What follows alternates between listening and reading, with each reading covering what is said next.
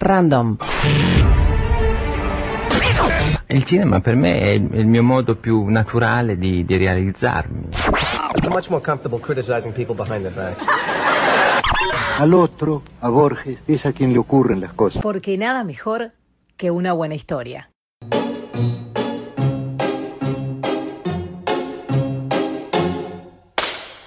Historias Random Podcast por Bernardo Borkenstein. Hola, ¿qué tal? Esto es Historias Random Podcast y vamos a tratar una vez más el tema de las vacunas y los problemas de los movimientos antivacunas que tanto daño están causando en este momento, especialmente en las redes sociales. Eh, estamos, por supuesto, en medio de la pandemia del COVID-19 y hay eh, muchos intentos de obtener una vacuna que pueda frenar la difusión de los contagios. El virus no se puede frenar, ya llegó, va a circular, va a quedarse. Lo que se puede hacer es eh, modular cómo se dispersa y evitar que la gente se enferme cuando toma contacto con él y por lo tanto que se vuelva ella misma también un factor de contagio. Pero hoy en día los movimientos antivacunas están eh, muy fuertes en su prédica satánica de que los malvados gobiernos intentan eh, controlarnos poniéndonos un microchip sin que nadie me explique a mí cómo ya no sería un micro, sino una nano máquina de ese tipo puede entrar a través de una jeringa al cuerpo humano.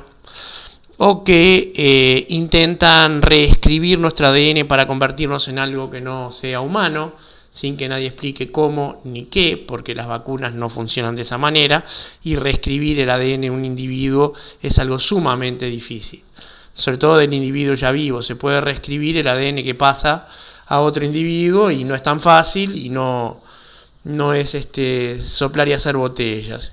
Pero de todas maneras, no termina ahí, por supuesto, que las vacunas producen autismo, no hay forma de hacerles este, entender que el autismo no se produce, que es un espectro que o el paciente, la persona lo tiene o no, pero no es algo que lo produzca una vacuna, ni lo produzca un parásito, como dicen los acólitos del dióxido de cloro, sino que este, es. Y las vacunas, eh, esto surgió hace muchos años en un artículo de The Lancet, allá en la década del 90, y no ha parado la revista de pedir disculpas por el error que cometieron de publicar ese artículo, se disculpó la revista, se disculpó el autor, pero eh, siguen insistiendo con, ese tema absurdo de la producción de autismo a través de las vacunas.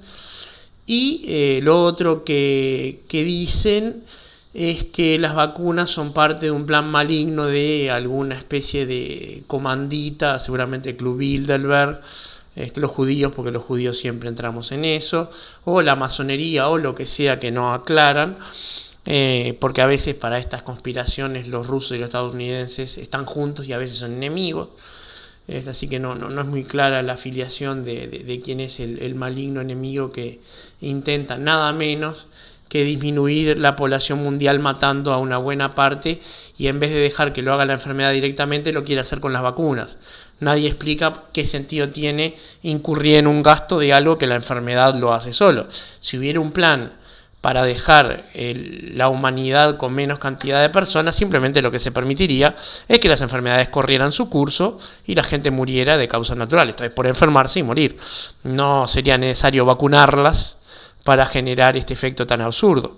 Pero bueno, el tema es que las redes sociales, como dijo Humberto Eco, le dan voz a un montón de idiotas y tenemos que cuidarnos de eso. Tenemos que cuidarnos porque eh, vamos a tratar nuevamente el tema de las vacunas, de, cómo funcionan y en particular cuáles son los mecanismos de las vacunas que se están probando para el COVID-19. Pero lo que vamos a hablar hoy es del problema de la pseudociencia en, este, en los movimientos antivacunas. No hay un solo argumento válido para resistirse a las vacunas. Las vacunas sí pueden tener efectos secundarios, pero generalmente están probadas. Estoy hablando de las vacunas que ya están. Y cuando el gobierno de Argentina, durante este, la época Macri, cometió la estupidez criminal de este, dejar de ser obligatoria la vacuna del sarampión, después de casi 50 años tuvimos casos de sarampión en Uruguay. ¿Por qué no tuvimos una epidemia de sarampión? Porque acá la vacuna sí es obligatoria. Y de última, el COVID-19, si algo nos enseñó, es lo que le pasa al mundo cuando falta una vacuna. Imaginemos que nos faltaran todas. Estaríamos siendo presa de la tuberculosis, de la varicela, el virus de la viruela, si lograra reaparecer porque ese virus fue erradicado. O eh, el virus, el tétanos, que se transmite de otra manera, pero también es una enfermedad terrible. Todas las vacunas son importantes para protegernos. O sea, no, no, no es eh, razonable resistirse a las vacunas. Y aparte hay un tema, que es que en las enfermedades transmisibles las vacunas operan por el principio de que mal se llama la inmunidad del rebaño. En realidad los rebaños no dan inmunidad. Los rebaños, en todo caso, al ser aglomeraciones de individuos, hacen que las enfermedades se propaguen más fácilmente. Pero lo que los rebaños sí dan es protección contra los depredadores. Entonces, 500 news tienen más probabilidad de resistir a una manada de leones o de hienas que un new eh, separado de, ese rebaño. Entonces, esa protección del conjunto es lo que se busca lograr con la inmunización de las poblaciones. Entonces, ¿esto cómo ocurre? Supongamos dos personas, una de las cuales está contagiada y la otra no. O es portadora, llamemos porque puede ser asintomático. Esta persona está en una fase en la que puede contagiar una enfermedad cualquiera. Sarampión, COVID-19, lo que sea. Entonces esta persona le pasa el virus o el agente patógeno a la otra. Si esta persona tiene defensas, ya sea porque se vacunó o porque se enfermó antes, no se va a enfermar. Al no enfermarse, pese a estar en contacto con el patógeno, no va a transmitir luego la enfermedad y la cadena de propagación se corta. Entonces, si esta persona infectada, todas las personas con las que se va encontrando están protegidas, la cadena de transmisión se sigue cortando, esa persona eventualmente deja de ser contagiosa o se cura y listo, se acabó el problema, no hubo brote epidémico. Pero si las personas que la rodean no están protegidas, como es el caso del COVID-19, entonces lo que va a pasar es que sí ocurren los brotes, como están ocurriendo este, inevitablemente en todo el mundo, y este, en nuestro país también, cada vez que se juntan personas y una persona es portadora este, contagiosa en, una fase de contagio del virus, aparece un brote como apareció en Libertad, como aparecieron varios en Rivera y en otros departamentos, especialmente en Montevideo. Entonces es muy importante entender que esto no es un tema de libertad individual eh, y que yo soy un gran guerrillero que lucha por este, la sacrosanta dignidad de mi persona cuando yo eh, no quiero vacunarme. Uno no elige vacunarse. Esto es parte del contrato social, de la misma manera que pagar impuestos, mirar antes de cruzar la calle o este, no atropellar gente cuando el que va uno es manejando. No es algo que esté permitido o que uno pueda elegir. Uno no puede elegir ir matando gente o no. Uno no puede matar. Punto. Y esto está muy relacionado. Si uno no se vacuna e insta a otros a que no se vacunen, los expone a una enfermedad y nos expone a todos por ende. Más aún, vacunas como la Sabina oral que protege a los niños de la poliomielitis hacen que sean los padres los que toman decisiones por personas que no pueden tomarlas ellos, cuando la enfermedad solamente o prácticamente únicamente, perdón, eh, prácticamente en su totalidad solo ataca niños. Entonces, los niños no pueden elegir, los padres eligen por ellos, no los vacunan y así tenemos que en el mundo también una enfermedad que estaba prácticamente erradicada está volviendo y en países como Afganistán y otros y algunos de África están ocurriendo focos de poliomielitis, algo que ya se había controlado. En Uruguay no tenemos porque tenemos vacunación obligatoria. Eh, uno de los mecanismos más inteligentes que tenemos en Uruguay es exigir la vacunación para poder ir a la educación. Entonces una persona no puede escolarizarse, la escolarización es obligatoria, entonces el padre va a caer o por vacunar o por no escolarizar, pero de alguna manera se lo puede obligar. En la década del 80 hubo una familia este, de personas, este, bueno, que no respeto demasiado, que tuvieron que irse del país simplemente porque se negaban recalcitrantemente a vacunar a sus hijos. Y bueno, no, no, no, se sabe dónde habrán quedado, pero en Uruguay estaba claro que vacunarse no era una opción y no es un tema totalitario, es un tema de vivir en sociedad. La sociedad implica responsabilidades, eso lo sabe cualquier persona madura.